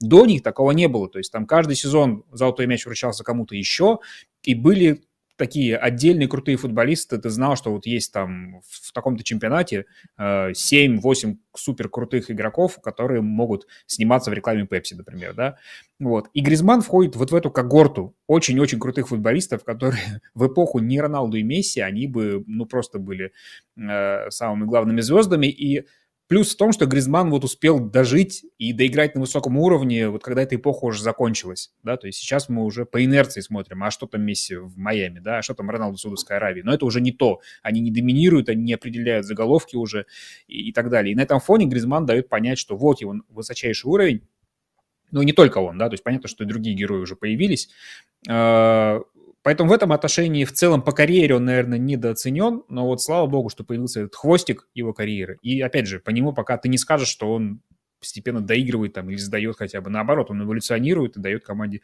новое направление. Вот, вот этот момент очень, мне кажется, значимый. Э, ну, мне, мне тоже Гризман очень нравится, и мне тоже очень соблазнительно сказать, что он э, скорее недооценен. Ну и, в принципе, это очень убедительный аргумент привел, пускай такой очень общий, который касается многих футболистов, что, наверное, все футболисты этой эпохи на фоне, и на фоне Роналду и Месси слегка недооценены относительно другой жизни, где они бы оперировали, вот конкурировали бы только между собой. Мне Гризман кажется в каком-то плане Томасом Мюллером, а, только особенно по футбольному интеллекту, только с более сильным техническим потенциалом. А, и я думаю, что даже если не затрагивать э, фактор э, Месси и Роналду как конкурентов по эпохе, я думаю, такие футболисты, они э, в любом случае будут немножко недооценены. То есть эм, люди, особенно вот если говорить эм, о, таких э, болельщиках, которые, эм, ну, так поверхностно увлекаются футболом, очень часто типаж футболиста вроде Неймара ставят выше Гризмана просто потому, что он э, ярче с точки зрения трюков, которые он может предоставить. Но я не уверен, что это адекватная оценка. Э, мне кажется, если сопоставить все-все, включая работу без мяча, включая движение, когда когда команда атакует, э, включая э, просто э, понимание игры. Мне кажется, что Гризман должен это сравнение практически на любом этапе своей карьеры выигрывать. Ну, наверное, с Неймаром еще тут опыт Барселоны, у одного получилось, другого не получилось, бьет. Но, в общем, Нет, ты знаешь, мне кажется, что, да. что у Гризман на самом деле нет такой проблемы, потому что, как правило, если мы говорим про широкую аудиторию, ну, есть, во-первых, вопрос, насколько мы ее расширяем, потому что есть уже та часть аудитории, которая смотрит чемпионат мира и определяет лучшего игрока по прическе там и по внешнему виду, да. Если мы немножко сузим, то очень большая часть аудитории э, реагирует на то, что пишут в медиа. А последние годы, ну там особенно в наших спортивных медиа, да, все-таки процесс аналитики благодаря некоторым усатым людям сменился, да, и поэтому сейчас много как раз-таки выпячивают на первый план футболистов, которые хороши именно с тактической точки зрения, а не только с точки зрения того, что они э, финты делают на поле. Поэтому мне кажется, что и, и, и с этой позиции тоже Гризман э, попал в хорошую струю. Раньше он мог быть еще менее оценен, чем сейчас, скажем так. Ну и, наверное, последнее, что в этом контексте, вот именно э, в контексте карьеры Гризмана хотелось бы обсудить, непосредственно его опыт э, в Барселоне, поскольку там тоже ему в каком-то плане не повезло с эпохой, не повезло с э, эпохой Месси. Ты бы согласился с оценкой, что вот именно вот в нынешнем Атлетике, то, что мы наблюдаем, то, как Гризман творит, то, как он действует в роли главного игрока в команде, которая понимает, что нужно делать с мячом и умеет позиционно атаковать, это что-то вроде тизера того, каким Гризман мог бы быть в Барселоне, если бы Барселона уже тогда была без Месси, если бы у него была и, и доступ, был и доступ к любимой зоне, и свобода, и ответственность, и просто вот Барселона в полной мере ему доверилась бы. Вот э, как тебе такая мысль, что вот э, сейчас мы наблюдаем э, то, что мог творить Гризман в Барселоне, если бы у него были условия без Месси, если так очень грубо формулировать? Ну, сложно сказать, что прям совсем было то же самое, потому что я не уверен, что... Ну, то есть Атлетика к этому шел определенный эволюционный путь, к тому, чтобы Гризман сейчас проникал во все сферы жизни этой команды на поле. Да, у Барселоны в любом случае было бы нечто другое, другие функции и так далее. Вот. Но то, что Месси являлся огромной преградой для реализации потенциала Гризмана в Барселоне, не только для него, да, то есть как бы я напомню, когда Месси, он, э, в принципе, довольно редко выбывал из-за травмы, но каждый раз, когда была ситуация, когда, например, Неймар оставался один на поле, Месси был в лазарете, да, или когда с Гризманом была такая же история, они всегда выглядели ярче, ну, потому что, ну, не может быть несколько футболистов такого плана в одной команде. Это, мы все пытаемся представить вот эти вот вещи из ряда, вот, Роналду и Месси в одной команде, да, или просто давайте соберем вот этих звезд, они будут классно смотреться. Нет, так не может быть. Все время должен быть какой-то один центр притяжения, им был Месси, и, и все. А все остальные игроки будут в тени. Более того, это происходило там за десятилетия еще до прихода Гризмана, ну там, когда приходили игроки уровня Анри и Вильи, да, они же тоже растворялись во всем этом, при том, что они были супер крутыми мастерами. Ну, Анри, то, что он делал в Арсенале, его извините, арсенал действий, да, которых он исполнял э, на поле, и то, до, до какой узкой роли он был в итоге, какая узкая роль ему досталась в Барселоне, фактически флангового футболиста, который, да, там потом в итоге смещался в центр и так далее. он же об этом долго мучительно рассказывал, как он привыкал к этому э, небольшому островку своему и так далее, да. Поэтому вообще, то есть Гризман был обречен на это, я не знаю, то есть как бы вот эта мотивация пойти играть с Месси, но ты же свой собственный потенциал немножко закапываешь. Это было справедливо, опять же, не только по отношению к Гризману, но к Неймару и другим, там, любого возьми нападающего, который приходил. Алексис Санчес в Удинезе был гораздо более широкого спектра действий, да, вот. И самое главное, вот Неймар, по-моему, э, исходил из того, что невозможно получить золотой мяч, играя в другой команде, потому что его получит Месси. Но ты с Месси в команде его тоже не получишь. Да, это просто как бы задача, которая не имеет решения никакого. А, есть еще один повод а, уже такой не совсем футбольный симпатизировать Гризману. Он точно работает на меня. Я тут каюсь подвержен этому байсу. Это то, какой Гризман клевый за пределами поля, то, какие интересные у него хобби, интересные и близкие, и я, я понимаю, мне и э, тебе тоже. А, в общем, Гризмана можно очень часто застать за игрой в футбол менеджер, причем даже я помню, у него когда-то был сейф э, за Арсенал, что особенно пробуждало во мне некоторые надежды. А, Гризман э, очень часто мелькает на матчах NBA, э, наверное, можно делать э, такую супербезопасную ставку, что на каком-то этапе он сыграет в Штатах э, в МЛС. Вопрос только в какой э, команде, не попадет ли он снова под Месси даже там. А, в общем, ему нравится эта культура, у него очень, очень, насколько я понимаю, серьезная степень погруженности в американские виды спорта. И один из этих видов спорта – это американский футбол. И сейчас он будет вести, я, кстати, у тебя тоже в канале еще раз рекомендую прочитать, читал об этом, будет э, вести программу, э, посвященную э, Национальной футбольной лиге. А можешь немножко рассказать про что тут затевается? И если ты слышал аналитику Гризмана по американскому футболу, скажи, пожалуйста, шарит ли он? Э, да, ну вообще Гризман, он такой уникальный профиль футболиста, потому что он немножко такой подросток-фанат. Мы разные типажи футболистов видели, но такой довольно редко, потому что перед всеми американскими спортами, американской поп-культурой Гризман просто такой же фанат, как, не знаю, как, ну, как многие из нас, да, вот это вот все играют э, Лейкерс с Леброном, супер, давайте смотреть, играет там какая-нибудь команда НФЛ, он за Патриотс там болел, потом за Атланту. Он немножко глор в этом плане, но именно такой восторженный, да, то есть ему все это безумно нравится, он очень увлекающийся в этом плане. Вот. Что касается э, американского футбола, ну, он, конечно, такой э, шарит очень поверхностно, потому что, опять же, э, невозможно, вот он настолько многим увлекается, ему настолько привлекает, он как сорока, его все яркое очень сильно привлекает, да, невозможно сразу хорошо везде шарить, вот, поэтому он уже вел стримы, где обсуждал НФЛ как бы для себя, в стол так немножко, там, на YouTube-канал какой-то свой или в Инстаграм, уже не помню, честно говоря.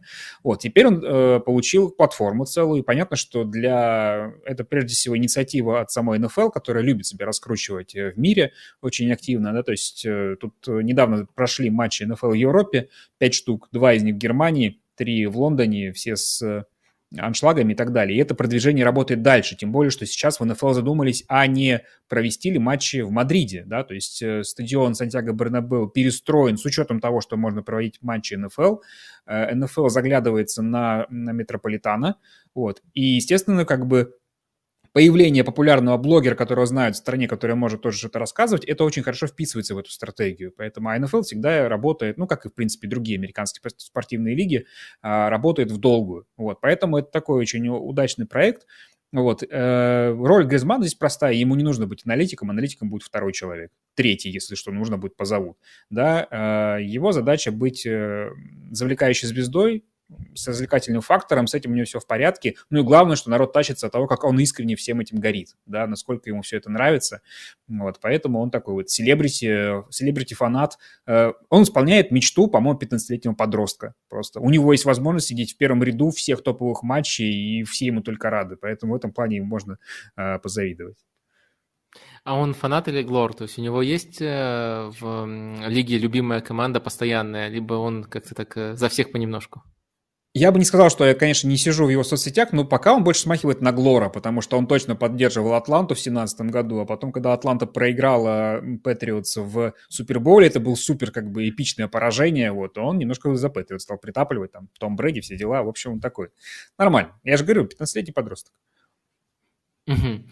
Давай дальше двигаться. А, по традиции нам нужно поговорить и про Барселону, и тут, э, ну, по крайней мере, для меня ракурс э, такой. Вот есть ощущение, что сейчас какой-то прямо пик слухов об увольнении Хави. Доходит до того, что я вот в эту международную паузу уже читал, что Барселона теоретически даже знает, кем его заменить, называется Рафа Маркес, который э, в э, одной из резервных команд э, Барселоны работает. В общем, у тебя есть такое ощущение, что тоже такое ощущение, что сейчас какой-то пик слухов об уходе, увольнении Хави? Ну, ты знаешь, опять же, это смотря какую прессу читать, и, в принципе, я уже говорил про самоисполняющее пророчество сегодня. Вот мне кажется, что медиа поедает саму себя немножко, да, то есть как бы одни одни создали тему про Хави, остальные подхватили, публика подключилась, стала это обсуждать, и раз активно обсуждает, значит, нужно освещать еще раз по второму кругу. Я не вижу рациональной, э, рациональных причин для того, чтобы всерьез обсуждать отставку Хави на данном этапе сезона. Э, есть, понятно, откуда м, такие разговоры возникают, потому что последние результаты последнего там месяца были не очень хорошими да, но в контексте всего сезона вообще еще ничего не потеряно. Более того, позиции очень даже неплохие. В последние сезоны были хуже. Вот. И есть, есть понимание того, что можно идти вперед, и есть объективные трудности, те же самые травмы. Да, поэтому в целом я не вижу, чтобы вопрос об отставке Хави был серьезным, рациональным прямо сейчас. То, что медиа обсуждает, ну, медиа всегда нужно... То есть медиа, как правило, в, в любую возможность цепляется, как собака в кость, голодная собака, да, в данном случае повод для разговора есть, есть. Все, дальше можно раздувать и раскручивать. Угу. Ну, э, да, мне кажется, тут э, повод есть э, и ситуация запутанная, но что меня особенно смущает, это как будто попытки подвести Хави под особый тип отставки. То есть, э, понятное дело, есть э, такой тип отставки, когда тебя подсиживает, ну, в Барселоне это был бы Гвардиола. Ну, или как вот, например, в прошлом сезоне было в Баварии, такой повод очень неоднозначно был уволить Нагельсмана, за него цепляются, а там уже выясняется, что месяц, как Томас Тухель живет в Мюнхене и ждет эту работу.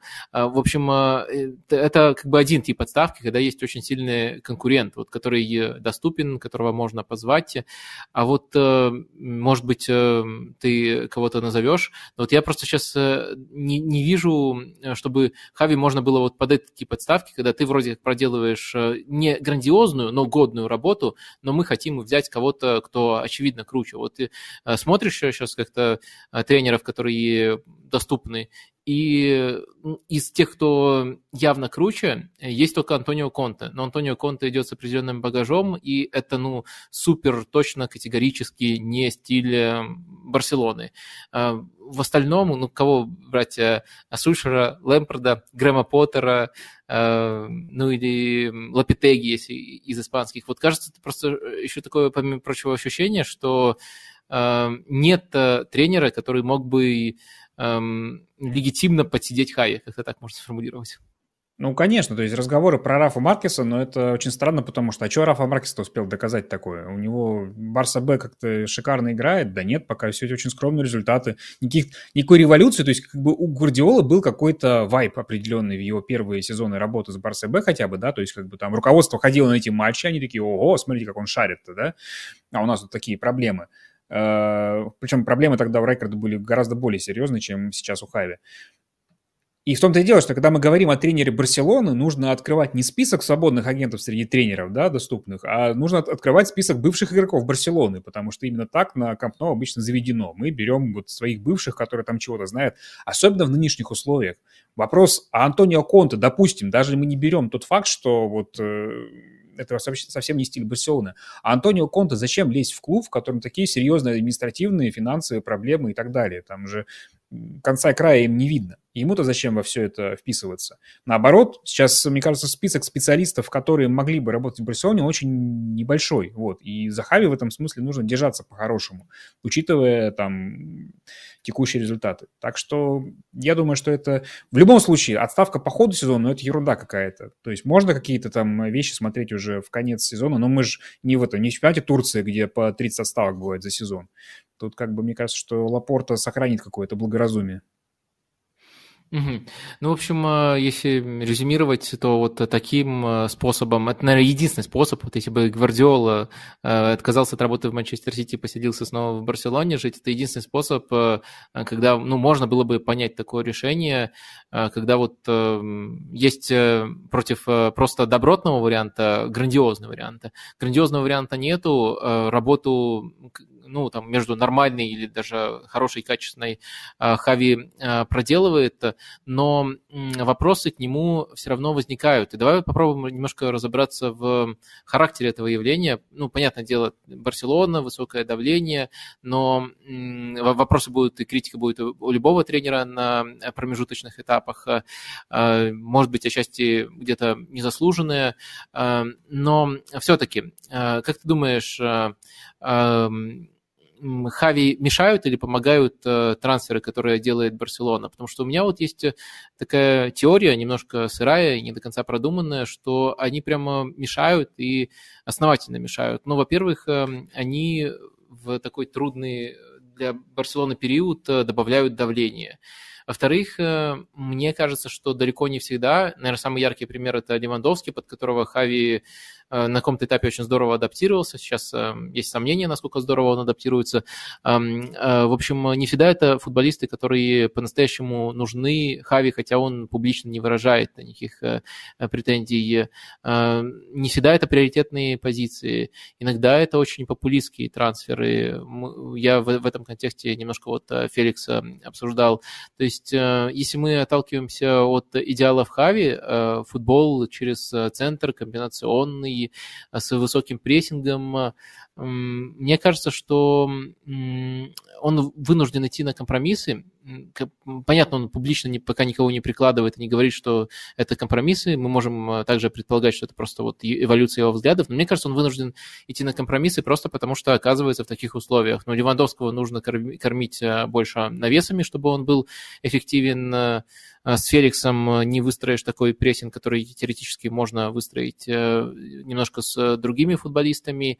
При этом сторонний зритель, он не оценивает эти проблемы, дополнительные челленджи, которые на, на Хави возлагаются. Он оценивает только, а, мы купили очередного игрока, у которого там в FIFA скилл больше 85. Ну, теперь-то Хави должен всех порвать. Вот у меня примерно такие вот переживания на этот счет. Опять же, традиционный мой вопрос, насколько тут э, мое глорство проявляется по отношению к Хави, а насколько есть рациональное звено. Ну, мне кажется, это называется работа в топ-клубе. Да, когда тренер не полностью управляет всеми процессами и вынужден в том числе получать игроков, которым ему навязывают сверху. То есть, например, а, Гвардиола сейчас трудно представить себе ситуацию, в которой ему навязывают игрока, которого ему не нужен. Да, потому что, опять же, за ним есть э, серьезный багаж. А, у него есть там наработанная репутация. У Хави такой репутации пока нет, и понятно, что да, некоторые трансферы, которые были сделаны, они были сделаны скорее, ну не знаю, для самоутверждения клуба. Все не так плохо, мы еще можем э, брать э, серьезных футболистов. В всяком случае, когда подписывали того же Левандовского, вот был именно такой, опять же, вайб, да, то есть как бы, ну вот мы все еще... Потому что для Барселоны, как и для многих там, ну, для того же мадридского Реала, вот выйти на рынок и купить Э, крутого футболиста, это было частью какого-то ритуала, который подтверждал, что ты топ-клуб, да, не, не все мерилось результатами или не только результатами. Вот. Потом реальность изменилась, а привычки эти остались, да, то есть как бы нужно было подтверждать еще свой статус таким образом. Хотя непонятно, это могло идти в противовес тому, что нужно тренеру вообще в принципе. Но другой вопрос, что опять же, Хави, Хави столкнется с этим в большинстве, мне кажется, амбициозных клубов, как сталкиваются другие его коллеги. Очень мало где из крупных клубов, мне кажется, Э, приглашают тренера, говорят, знаете что, вы сами решаете, если вам нужны ноунеймы, которые будут прессинговать, мы, конечно же, вам все доверим, дадим, пожалуйста, работайте. Даже статус э, клубной легенды Хави не дает такого, а, не дает такого выбора. Поэтому приходится идти на какие-то компромиссы, приходится выдумывать роли, приходится адаптироваться к футболистам, а не только наоборот, что футболисты к нему адаптировались. Но в то же время, мне кажется, что там последние трансферы того же Феликса и э, Жуау Канцелу, э, они, да, да, да, они работают все-таки в плюс, даже если это, опять же, было немножко но это не, не было из виш-листа Хави, э, тем не менее это немножко сделало Барселону поживее. Да. То есть как бы я э, согласен в той степени трансферов, которые были вот эту большую закупочную кампанию, да, э, там Ферран Торрес, например, там помимо Левандовского, но вот эти последние вынужденные бесплатные, условно говоря, агенты, да, это скорее пошло в плюс. Угу. А, так, ну давай тогда немножко тут а, сформулируем, что остается в сухом а, остатке. То есть э, Хави, если решение принимаем, мы 100% э, не увольняем. А, во-вторых, эм, уровень игры, как мне кажется, остается примерно на том же уровне, что и в прошлом сезоне. Наверное, просто хочется прогресса. Но при этом интересно, что поменялся значительно стиль э, Барселоны. Игра стала более открытой в обе стороны. И вот э, интересный момент, если мы берем... Э, вот в прошлом сезоне оборона была сильной стороной Барселоны, хотя, наверное, не такой сильной, как кажется, из пропущенных голов. Там Терштеген очень сильно тащил. Но сейчас, если мы берем допущенные пасы в убойную зону, Барселона входит в шестерку худших вообще в Ла Лиге. То есть с обороной беда, и тут, мне кажется, нужно что-то Хави делать, что-то решать. Но в целом и по турнирной таблице и по качеству футбола нельзя сказать, что что-то потеряно и что нужно нажимать на эту кнопку паники. Вот есть тебе что-нибудь э, тут добавить или будем двигаться к следующей теме? Ну, коротко, это просто философский вопрос, который, опять же, для тренеров Барселоны часто встает. Вам шашечка или ехать? Да, потому что все требуют зрелищной игры атакующей, но это идет во вред э, какой-то целостности. Хави в прошлом сезоне показал, что ему целостность очень важна. Но чем она, ну, в смысле, не целостность, да, такая закрытость определенная, безоп... сверхбезопасность. Но чем она плоха? Если она вдруг не дает результат, это тоскливое зрелище, которое невозможно смотреть, люди недовольны. Да, то есть единственное, что ее может оправдывать, это результат. Когда его нет, возникают вопросы, а зачем мы на такое вообще смотрим? Тем более это особенно актуально для Барселоны, где это э, культивировалось со времен Кройфа, ну, практически постоянно.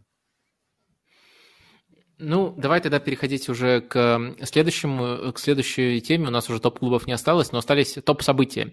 Я точно считаю топ-событием возвращение в Ла Лигу э, Марселина. Марселина возвращается не просто в Ла Лигу, а в один из своих э, бывших клубов. Он снова возглавляет Вильяреал. Давай, наверное, начнем с э, ностальгии. Какие у тебя воспоминания о его первой команде? А, первый, в смысле, о Вильяреале или вообще его первом? Да, о его первом Вильяреале, да, хотелось бы, наверное, в этом э, ключе.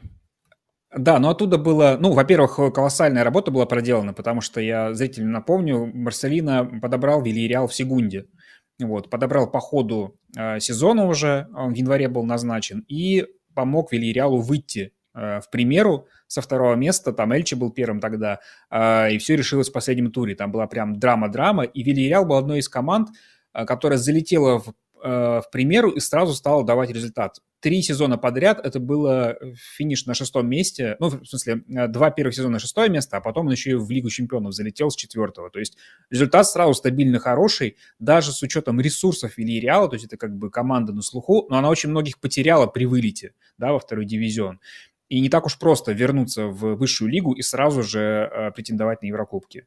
Вот. В этом плане э, Марселино был такой довольно прагматичный контратакующий футбол с э, прессингом, с упором на физику, и футболисты даже жаловались на это дело, потому что я помню в первую предсезонку при Марселино они суммарно потеряли 56 килограмм живого веса, вот, э, страдали, изнывали, зато потом бегали весь сезон. А, Марселино еще с, вот когда это не было модным, он очень сильно следил за питанием футболистов.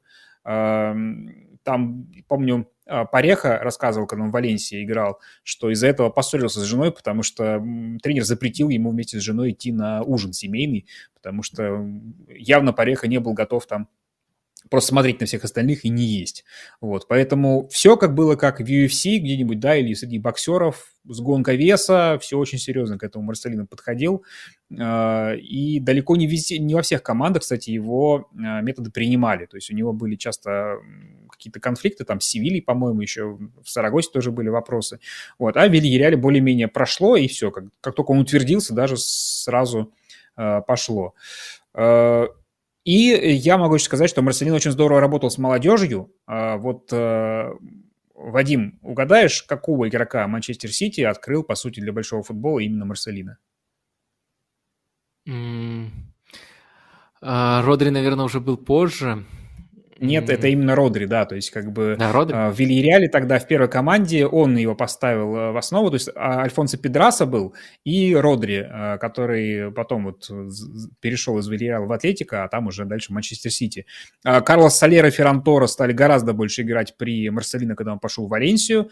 Его самое большое разочарование, ну, вернее, не разочарование, а то, что он не успел сделать в Сандерском Райсинге, это то, что он не успел заиграть за основной состав Серхио Каналиса. Вот, то есть в плане работы с молодежью у Марселина такой прям очень большой фанат. А, ну, я вот к этому портрету добавил бы действительно, вот э, про упор на физику – это очень важная деталь у Марселина, на физику, на готовность футболистов.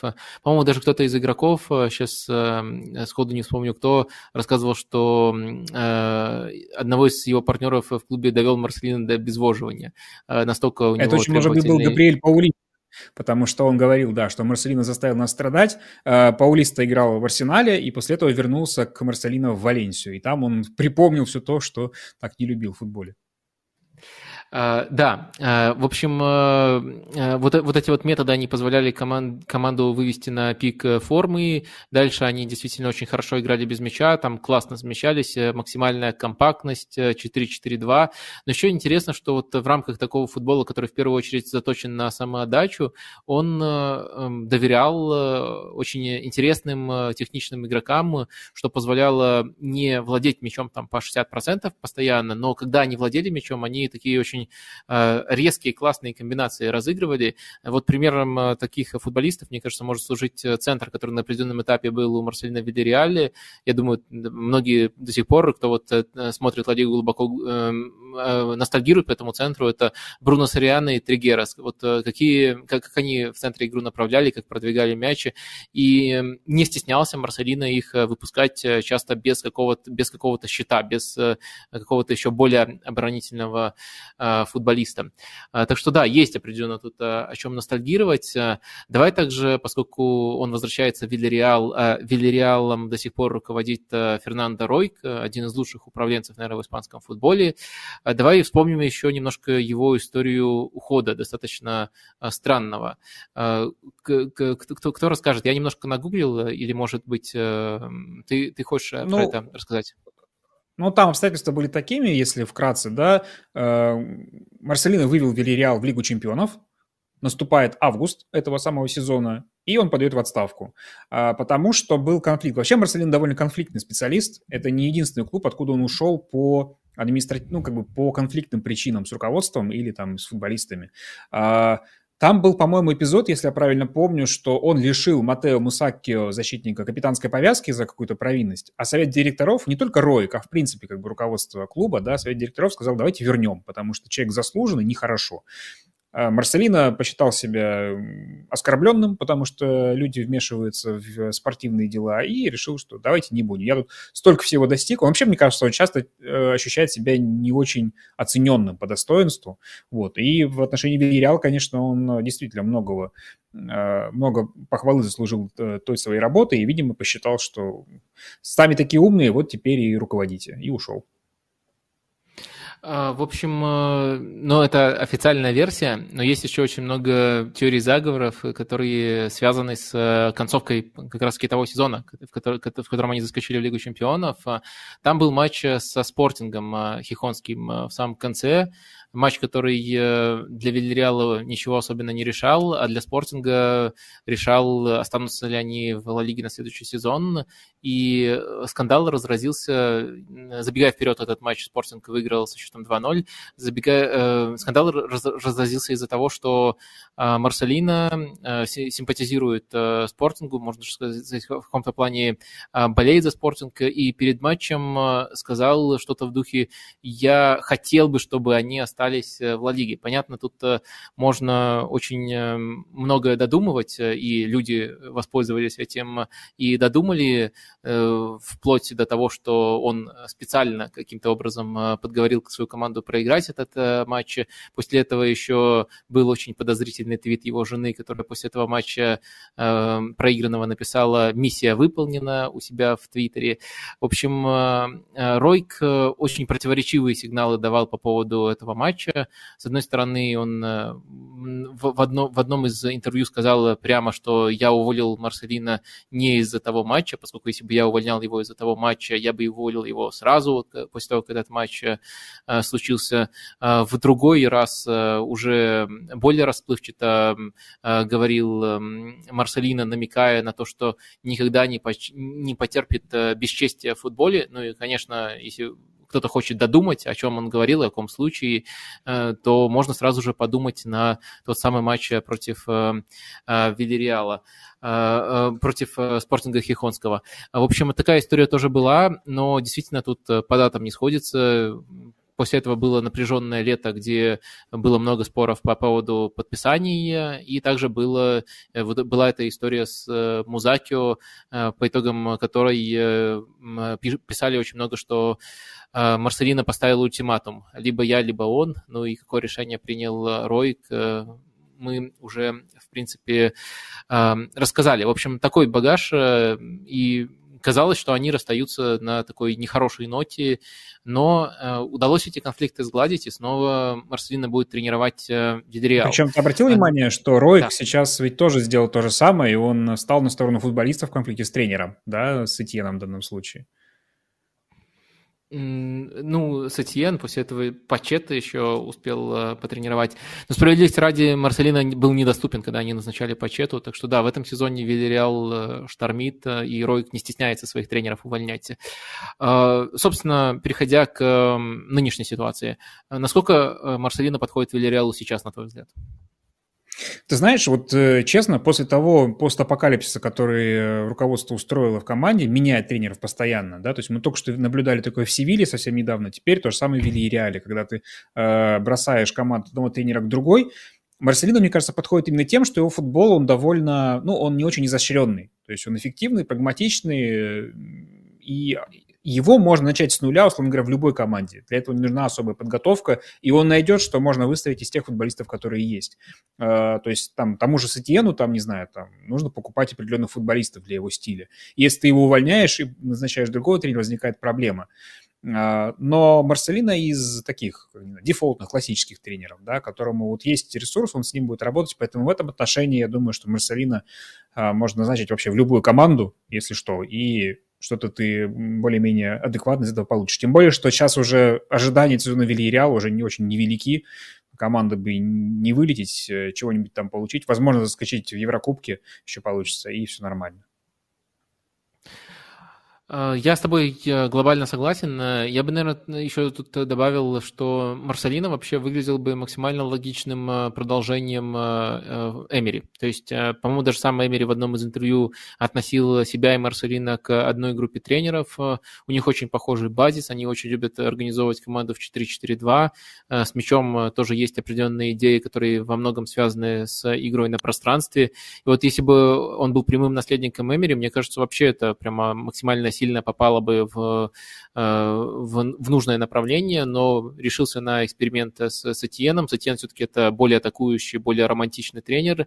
Э, этот эксперимент э, в итоге в прошлом сезоне казалось, что работает, но выяснилось в этом, что из-за отношений с футболистами не сработал. И он, по сути, вот Ройк, по сути, возвращается к ходу, который изначально казался очень интересным ходом именно по замене, э, по, по замене Уна Эмери. То есть, наверное, вот э, в идеале он, э, он в, идеале Марселина откатит команду к тому состоянию, в котором, она, в, котором, в котором она была на момент ухода Эмери. Понятное дело, что уже не все игроки есть, которые тогда были в команде, но в целом мне кажется, что какая-то э, общекомандная память все-таки у Вильяреала есть, и тут можно будет настройки подкорректировать э, и очень интересных вещей добиться. Единственное, конечно, что смущает, э, и, наверное, если люди нас внимательно слышали, они могли это уже сами сопоставить, э, это такой упор на фитнес у Марселина, а это предполагает большой объем подготовки именно предсезонной, большой объем работы именно по ходу предсезонной подготовки, и то, что он приходит в середине сезона. Вот это вот может наверное, даже не отменить его успехи, а скорее отложить, перенести на следующий сезон. Но, с другой стороны, наверное, от этого сезона уже и не очень большие ожидания у Вильяреала. Ну и Марселино не привыкать, на самом деле, подбирать команды в середине сезона. Довольно часто у него это в карьере было, так что сработается. А, да, да. И еще, мне кажется, один человек заслуживает того, что, э, того, чтобы мы о нем поговорили подробнее. Это Иско. Иско, который э, в этом сезоне снова зажигает. Я думаю, в таких общих э, категориях мы не разойдемся. Я не думаю, что слишком много на себя беру, говоря, что он одна из звезд этого сезона. Э, если попытаться каким-то одним фактом это передать, меня очень сильно впечатляет, пускай, да, это немножко основано на субъективных, э, субъективных впечатлениях, но меня очень сильно э, впечатляет то, что он собрал в 13 матчах 9 наград лучшему игроку матча. Но это вот тот приз, который по ходу, который по окончании матча вручается футболисту, которого Ла Лига отмечает. То есть, да, безусловно, тут всегда есть некоторый перекос, но 9 эм, из 13 – это практически показатели Лионеля Месси. И вот э, для Бетиса сейчас Иска становится э, своего рода Лионелем Месси. Насколько тебя он впечатляет?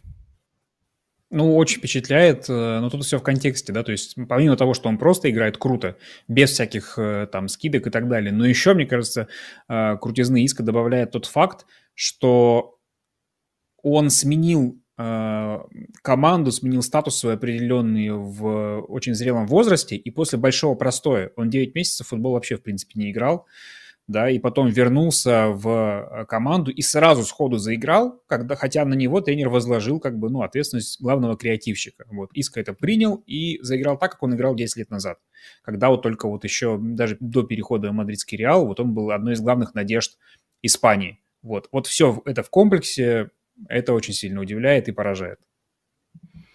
Угу. Ну, очевидный факт. Э, Мануэль Пелигрини был уже раньше в карьере Иска. Иска играл прекрасно. Мануэль Пелигрини сейчас в карьере Иска. Иска играет э, прекрасно. Э, по-твоему, это главный фактор? То есть Пелигрини, знакомый тренер, дает футболистам свободу, делает Иска главным футболистом, и все работает. Либо еще на какие-то нюансы нужно обратить отдельное внимание. Ну, это все в комплексе. То есть, да, конечно, доверие тренера э, один из главных факторов. Но плюс э, Искра рассказывал, что как раз-таки вот эти 9 месяцев вне футбола ему были очень важны. Он занялся там психологическим здоровьем собственным, потому что вот сначала у него был груз в мадридском реале больших ожиданий от него, а потом комплекс того, что он эти ожидания в итоге не оправдал, да, то есть э, Конечно, есть титулы, есть крутые матчи и так далее, но, безусловно, он ждал того, что он станет игроком железной основы мадридского Реала, да, что он станет важнейшим игроком для сборной Испании. Всего этого не произошло, и из этого растет определенное недовольство, неуверенность э, в своих силах и так далее. Все это очень сильно выматывает. И опять же, в больших клубах, таких как клубах, как Мадридский Реал, ну, ты не можешь сделать паузу, даже если ты игрок э, обоймы. Ты все время э, находишься вот в этом круговороте из ожиданий, э, матчей, результатов, подготовки и так далее. Бетис в этом плане все-таки немножко команда попроще, да, и вот он пришел, он наконец-то исполняет роль э, главной звезды, у него это получается, и плюс вот эта вот возможность отойти в сторону, посмотреть, переоценить там свою жизнь, свою карьеру и так далее, и с новыми силами войти. Вот это все помогло ему сейчас выйти на новый уровень. Да, давай попробуем немножко описать э, непосредственно, что Иска делает на поле, к чему сводится его роль. А, чаще всего Бетис играет э, по схеме 4-2-3-1, и в этой схеме Иско играет э, с позиции десятки. Вот если просто отталкиваться от того, где он располагается без мяча, на самом деле это очень свободная роль, но вот в стартовом рисунке вы увидите его, и это вполне справедливо именно на позиции десятки. А дальше все очень адаптивно. Если мы посмотрим на атаку Бетиса, то там, э, по сути, сейчас, э, особенно в отсутствие Фикира, э, о котором мы уже сегодня упоминали, сейчас нет какой-то конкуренции за роль главного креативщика. Следовательно, Иско по всему фронту атаки, правый фланг, левый фланг может опускаться, искать мяч, и остальные футболисты просто под него подстроятся, поскольку им удобнее получать мяч от Иско, а не брать на себя вот функции, функции именно креативные. И так уж получается, что из-за того, что в Испании команда очень хорошо центр центральную зону прикрывают, несмотря на стартовую позицию десятки, Иск чаще всего получает мяч на флангах. Это может быть правый фланг, левый фланг. Он абсолютно свободен в этом отношении. И вот таким образом он участвует и в продвижении, и очень здорово созидает. И уже на чужой третий тоже пытается в опорной зоне находить пространство, если без него удается там через Гвида Родригеса либо Марка Рокку доставить мяч э, туда Бетису. В общем, действительно, Пелегрини очень хорошо его знает.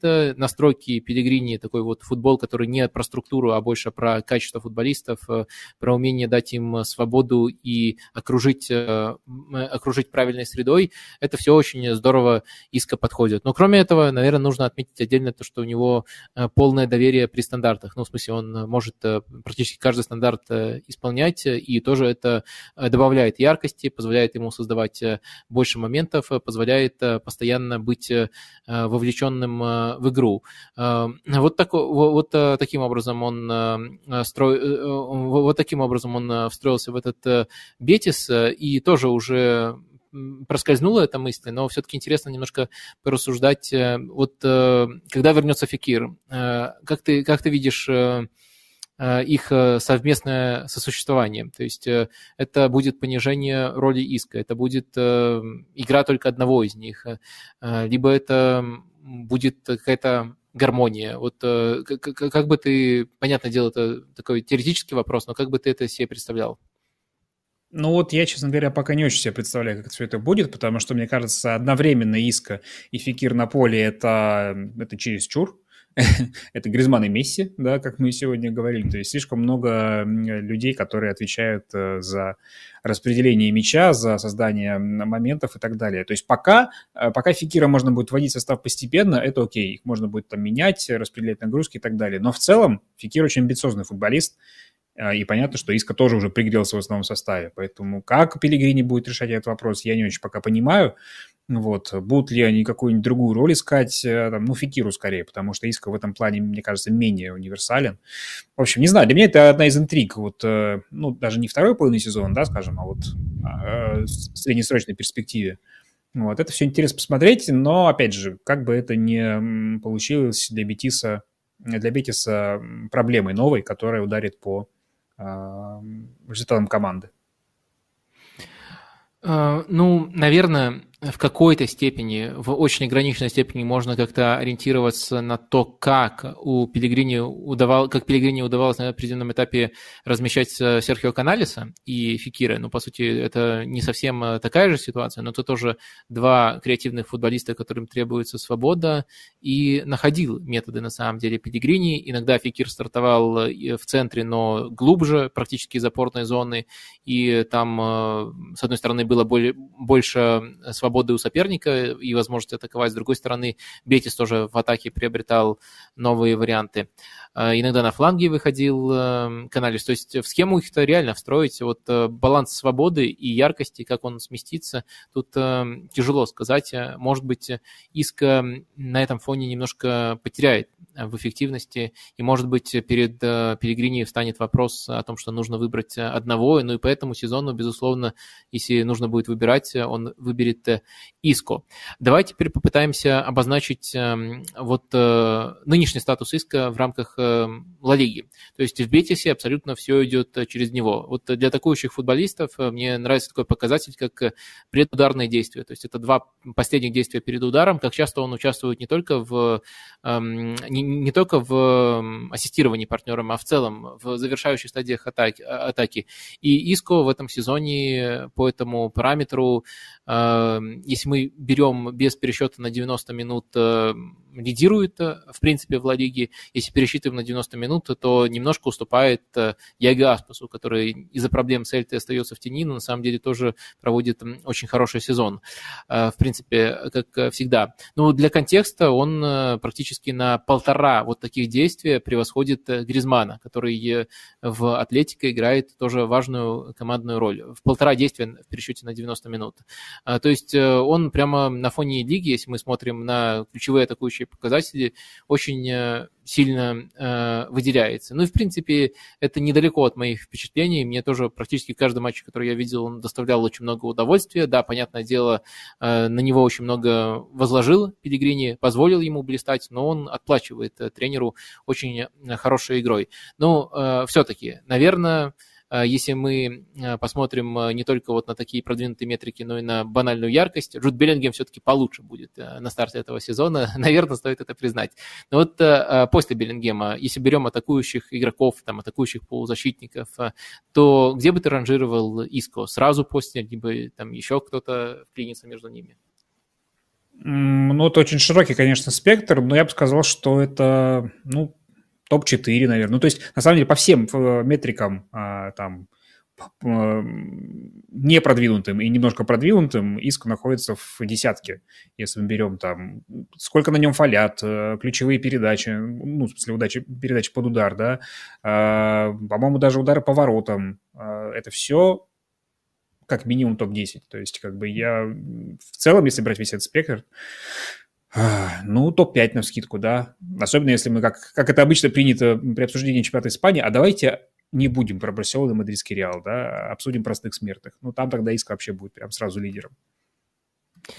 А, да, и в таком случае, наверное, можно попытаться подытожить, каким ты видишь а, позитивное окончание карьеры Иска. Ну, грубо говоря, вот он остается в Бетисе и приобретает, и развивает просто свой текущий э, статус, вот все хорошо, и не надо чего-то лучше искать. Либо еще а, можно вообразить какую-то какую попытку, особенно на фоне такого яркого сезона, Э, снова еще найти себя в более сильном клубе в Испании, либо даже за пределами Испании?